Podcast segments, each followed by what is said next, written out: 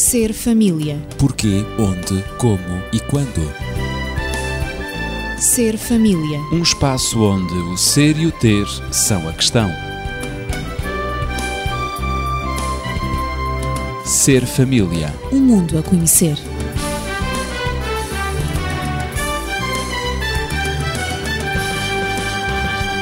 Surge de novo o tema dos conflitos no programa Ser Família. Estou à conversa com os colaboradores Daniel Esteves, médico e terapeuta familiar, e Natividade Lopes, na pedagogia.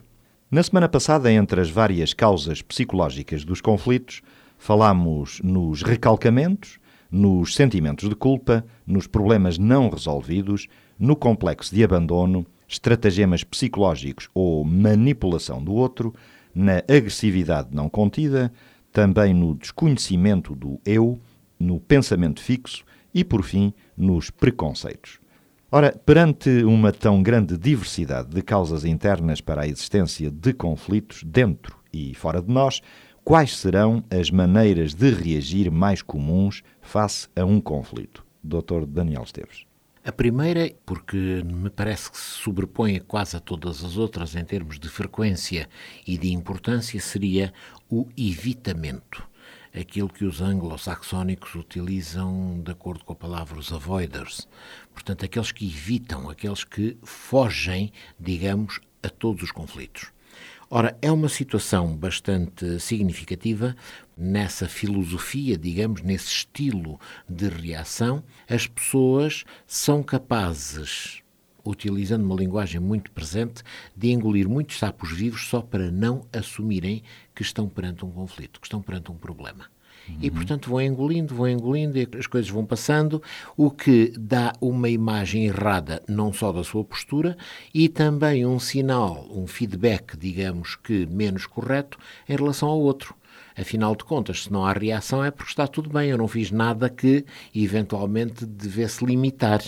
E isto pode assumir uma estrutura de crescendo. Portanto, pode ser uma situação que se vai tornando cada vez mais pesada, mais difícil de suportar e, como tal, pode, portanto, levar a rupturas, não é? O evitamento é uma espécie de fuga, não é? É, é uma fuga ao conflito. É uma fuga A autêntica mesmo. A pessoa vive tão interessada na paz que foge à guerra. Mas, para fugir à guerra, muitas vezes tem que hipotecar as condições básicas e saudáveis da paz. Então contorna a situação. Contorna a situação, tenta passar-lhe ao lado. Pois. Portanto, como se ela não existisse. Passa ao lado E, do há problema. estratégias para isso, não é? Sim, sim, sim, sim. Por exemplo, mudar o assunto de conversa. Eh, As coisas estão-se a encaminhar naquela direção que nós sentimos que é perigosa e aí vamos lançar um tema qualquer perfeitamente Um neutro e alibi qualquer. uma coisa qualquer que desvia a conversa. Por exemplo, utilizar frases muito curtas para não se comprometerem, fazer cumprimentos aos outros de tal forma que atenua a possibilidade dos outros manifestarem contrariamente, entre aspas, compromete um bocado os outros, desviar a atenção para qualquer coisa que não terá interesse Por mais nenhum, banal que seja. por mais banal que seja, mas que na altura apenas serviu para bloquear, digamos, o fluxo natural numa direção que se previa pudesse ser uma direção conflituosa. Enfim, utilizar uma delicadeza quase que untuosa, no sentido de, com isso, bloquear toda a agressividade da outra parte, ou, enfim, ter uma bateria de desculpas bastante grande, bem elaborada, com as quais se procura sempre colocar fora do campo de responsabilidade, seja pelo que for, que eventualmente não tenha corrido tão bem. E que razões psicológicas poderão estar então por detrás do evitamento dos conflitos? Há várias razões.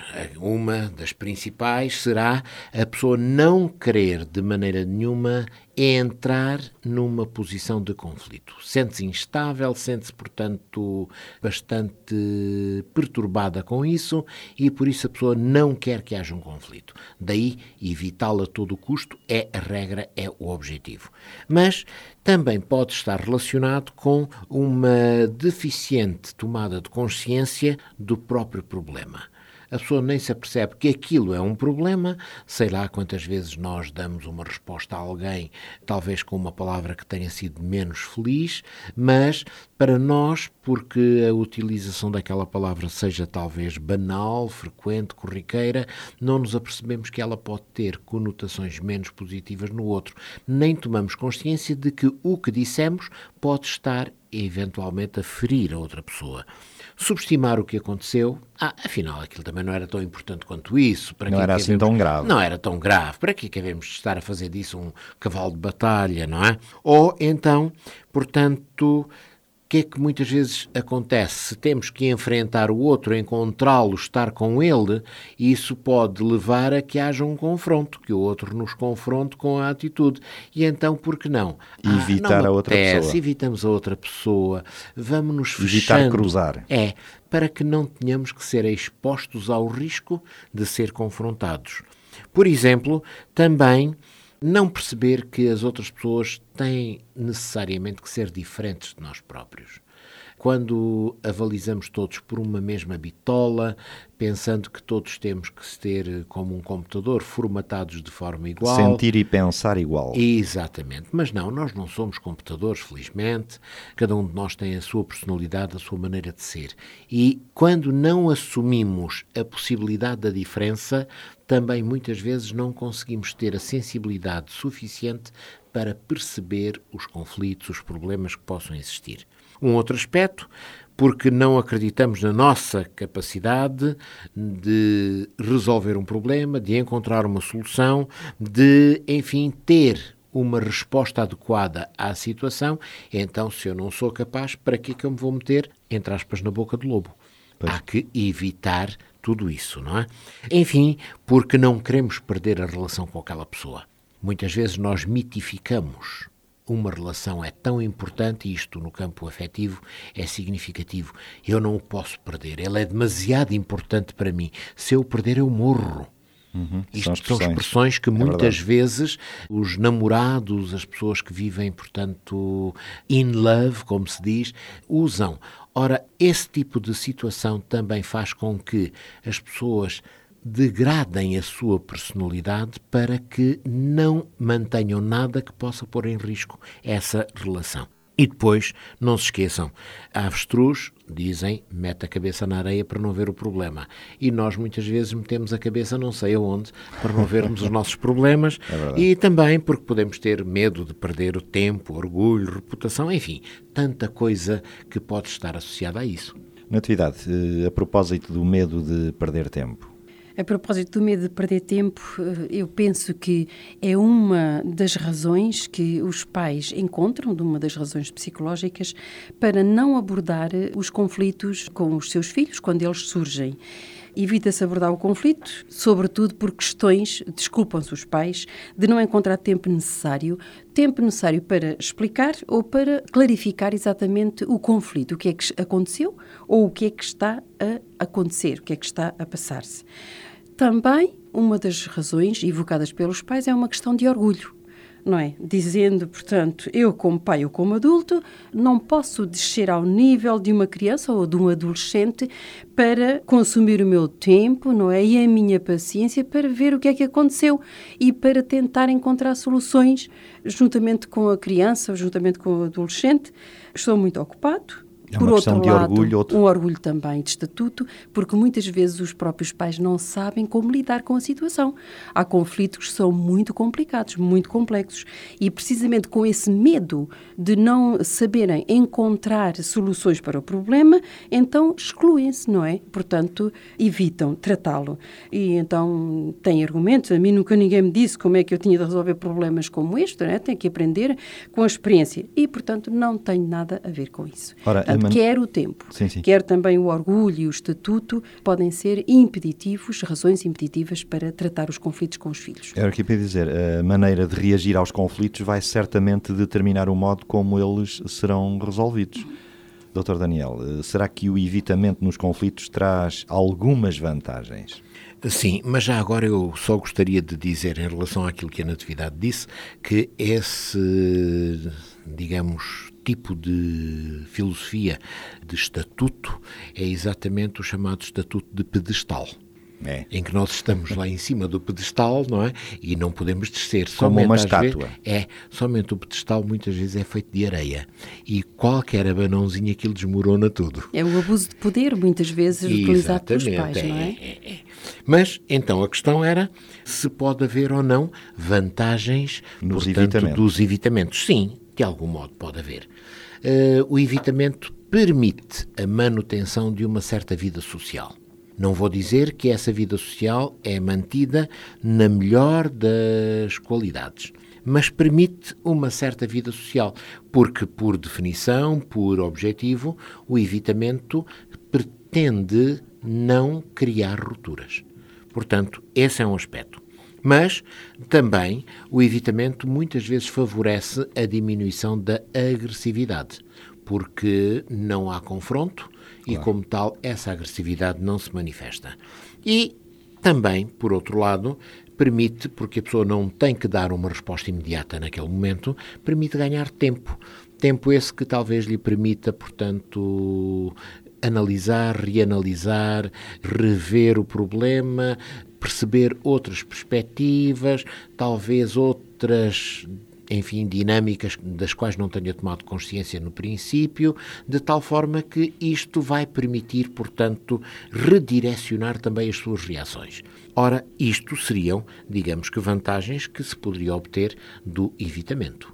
Natividade, mas no fim de contas há também conflitos evitáveis e outros que são inevitáveis. Sem dúvida nenhuma, e sobretudo no relacionamento entre pais e filhos, os conflitos inevitáveis são aqueles como, por exemplo, certas aprendizagens na vida da criança, aprendizagens elementares, como seja a higiene de vida, o comportamento em sociedade, a rivalidade entre irmãos, portanto, sobretudo quando, quando nasce um irmão mais novo, portanto, também na adolescência, a solução das pulsões sexuais, não é? Está muito na base dos conflitos. E, portanto, aquilo que em contrapartida não é de modo nenhum inevitável é a dramatização dos conflitos e a sua transformação em neuroses ou até mesmo em estados psicopáticos.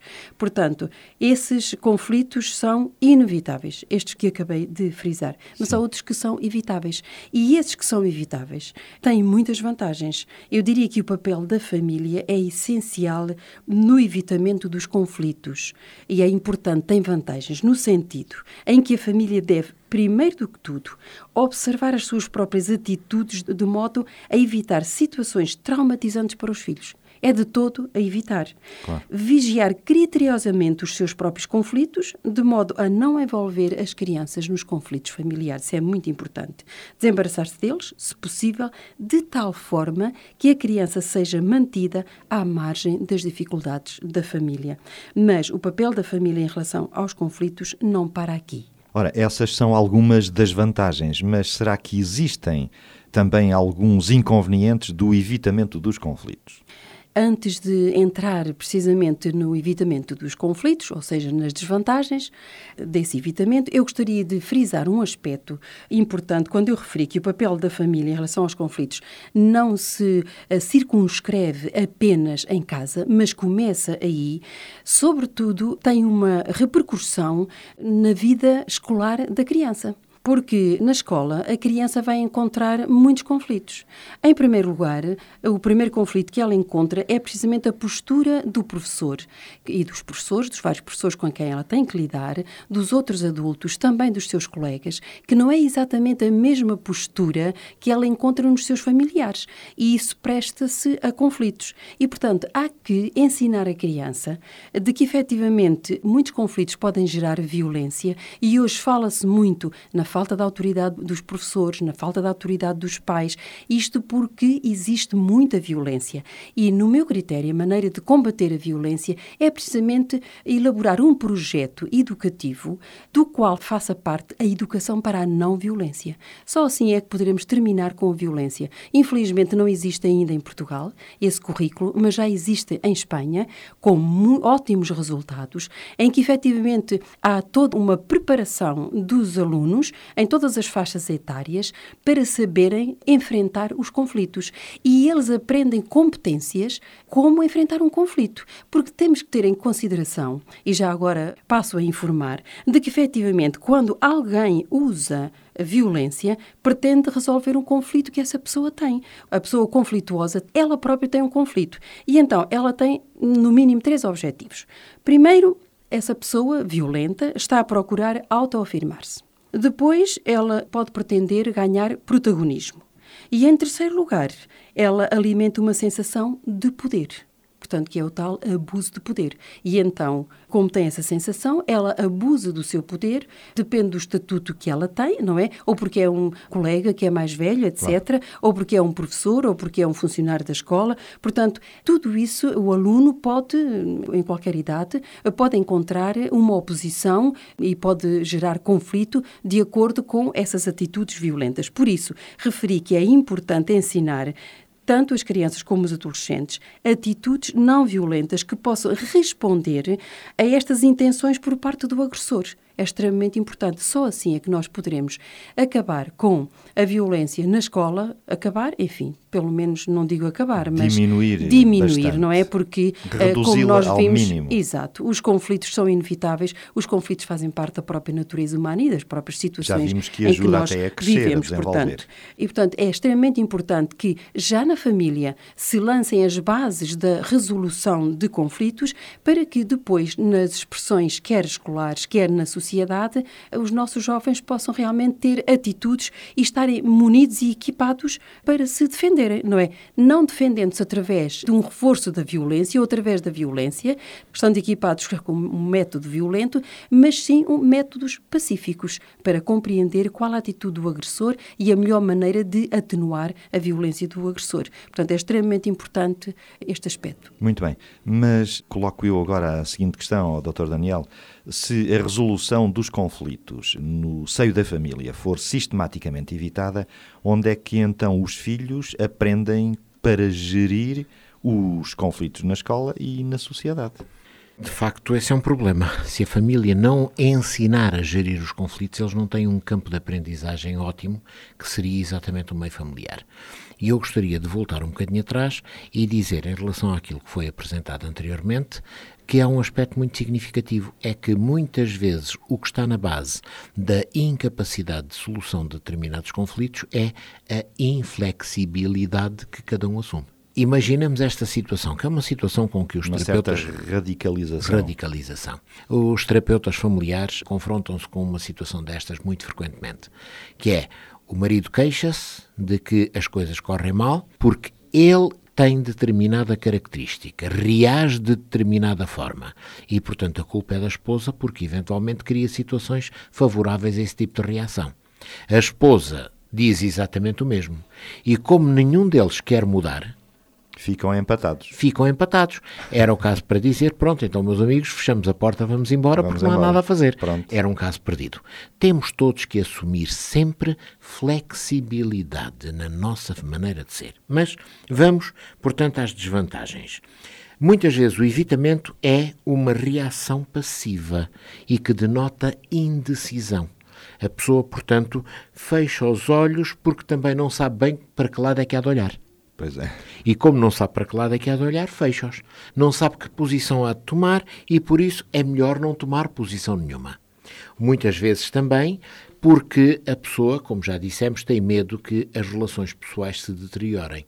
E então, nessa altura, para evitar isso, a pessoa, portanto, engole os tais sapos vivos, que às vezes são tão grandes, são grandes que mais parecem elefantes, não é?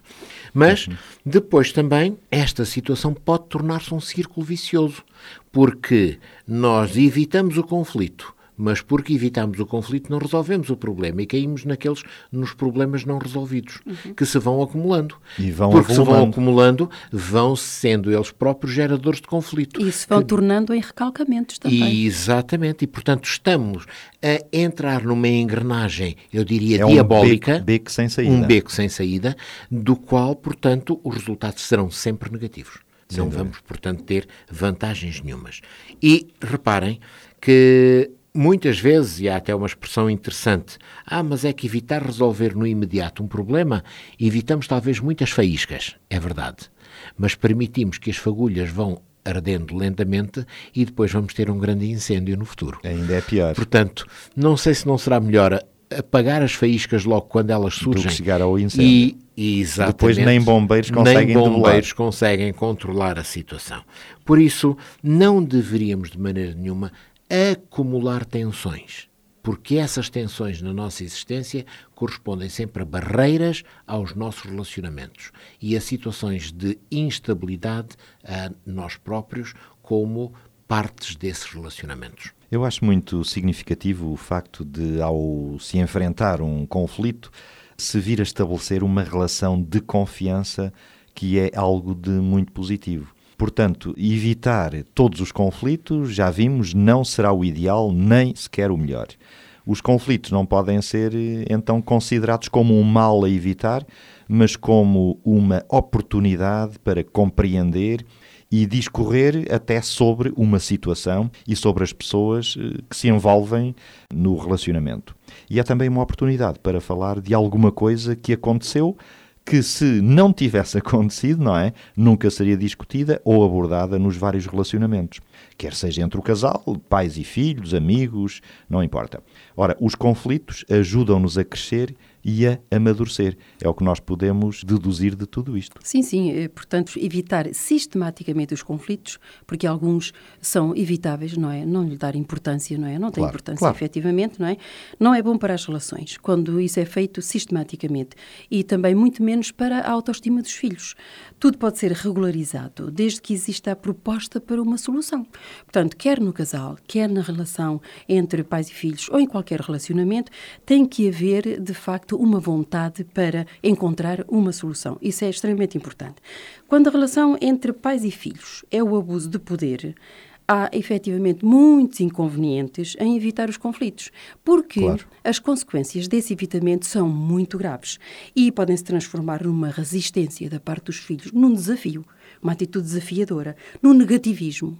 Portanto, eles não querem, não querem claro. saber nada do assunto, não querem resolver São a situação. Reações muito negativas. Em rancor, em grandes ressentimentos, em cólera, em hostilidade. E vemos, por exemplo, na adolescência, que é uma fase de afirmação e também de identificação do ser humano, existe muito esta reação quando os pais e querem evitar o, o conflito, impõem a sua vontade e não tenho mais nada a dizer, eu disse que é assim e, e está dito e não discutas e, portanto, não procuram a via da solução do conflito e do diálogo de uma maneira, portanto, pacífica.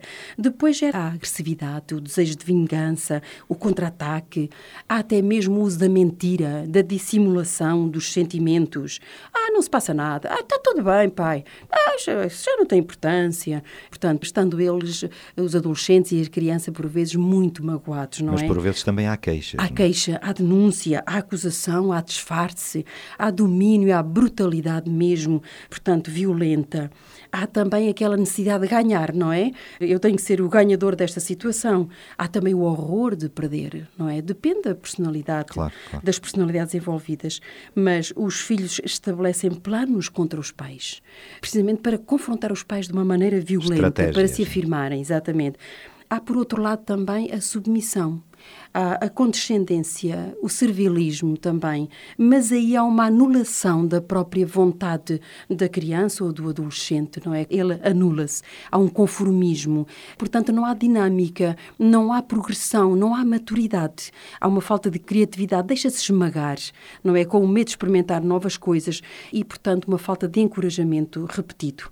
Portanto, a criança ou o adolescente pode fechar-se em si próprio, pode evadir-se, pode buscar muitas fugas e essas fugas eh, podem transformar-se em fantasias, em regressões, podem, por exemplo, refugiar-se no visionamento, no uso da televisão, não dão importância a nada, nem aos estudos, nem à família, não aos deveres, não, não é? aos. Refugiam-se exatamente é na internet, outros refugiam-se na droga, outros ficam mesmo doentes, partem para a anorexia ou, ou bulimia bulimia, não é? E para estados depressivos. Portanto, é extremamente importante saber que as consequências do evitamento sistemático são extremamente nefastas para a maturidade, o desenvolvimento e a identificação dos nossos filhos. Pode levar a situações como estas descritas Extremas. e é uma longa lista, não é? Uhum. Sem dúvida, sem dúvida. Mas vamos avançar um pouco e vamos encarar um outro modelo de reação, que seria, portanto, aquele que já foi de algum modo aflorado também pela natividade, em que o que está em causa é o domínio de uma das partes sobre a outra. Uhum. Portanto, é aquele tipo de eh, estilo de gestão do conflito, quase, em que tem que haver um vencedor. Pois e é. se tem que haver um vencedor, tem que haver um perdedor. É aí que está o abuso de poder. Tem de haver um derrotado. Exatamente. Tem que haver alguém que é derrotado e alguém que, porque é vencedor ou se sente como tal, se sente no direito de exercer o poder. De poder mandar. De poder ter, digamos, o comando das Vai suscitar eh, sentimentos muito negativos na outra parte. Muito negativos em ambas as partes, porque aquele que comanda claro. perde respeito pelo outro. Também não é positivo. O outro que é comandado acaba também por ter problemas na sua autoestima e ao mesmo tempo por não se sentir, o que é perfeitamente natural, respeitado. É não se sentir uma parte integrante do processo. Daí que é sempre uma situação que se deve evitar, até porque esta situação de domínio muitas vezes vai desembocar na violência. E todos nós, portanto, sabemos que a violência não deve ter parte integrante na nossa existência. Mas... Eu, eu, diria, Daniel, se me permites, precisamente esse abuso de poder e esse domínio desencadeia grandes problemas a nível da perda de autoridade, quer para professores, quer para pais. E hoje fala-se muito nisto, não é? Os professores perderam a autoridade, a família perdeu a autoridade, os pais perderam a autoridade, porque precisamente abusaram do poder. E exatamente e porque olhamos muitas vezes para a autoridade de uma forma errada. Muitas vezes olhamos para a autoridade como sendo a autoridade sobre. Uhum. Eu tenho autoridade sobre os meus filhos. Eu tenho autoridade sobre a minha mulher. E Espero que ela não alunos. esteja a ouvir neste momento. e, portanto, eu tenho autoridade sobre os meus alunos, não os tenho agora. Eu tenho autoridade sobre os meus doentes e por aí adiante. Mas o e conceito então, deve ser diferente. Deve ser totalmente diferente. Eu tenho é a autoridade para. E este para é, por exemplo, estar ao serviço daqueles que me rodeiam, estar ao serviço dos meus doentes, estar ao serviço dos meus filhos, estar ao serviço da minha mulher, estar ao serviço. A autoridade para lhes. É uma função. É uma função. Função de serviço. Uma função de serviço que se prende à educação e que é nem mais nem menos do que o esgotar as capacidades de crescimento que me são oferecidas a mim e aos outros pelo conflito em que estamos envolvidos. Claro. Portanto, é muito importante ter esta noção da autoridade para e não da autoridade sobre. Eu, e, eu gostaria de dizer mas que... Mas eu, eu, queria apenas dizer que temos poucos segundos para terminar. Talvez fosse bom fazermos um balanço e ficarmos por aqui, porque eu sei que este tema está longe de ser esgotado. Sim, haveria e, muito mais para dizer. Portanto, eu sei, também tenho consciência que nós já vamos com uma série de programas a falar sobre conflitos e eu não quero gerar nenhum conflito com o auditório também, não é?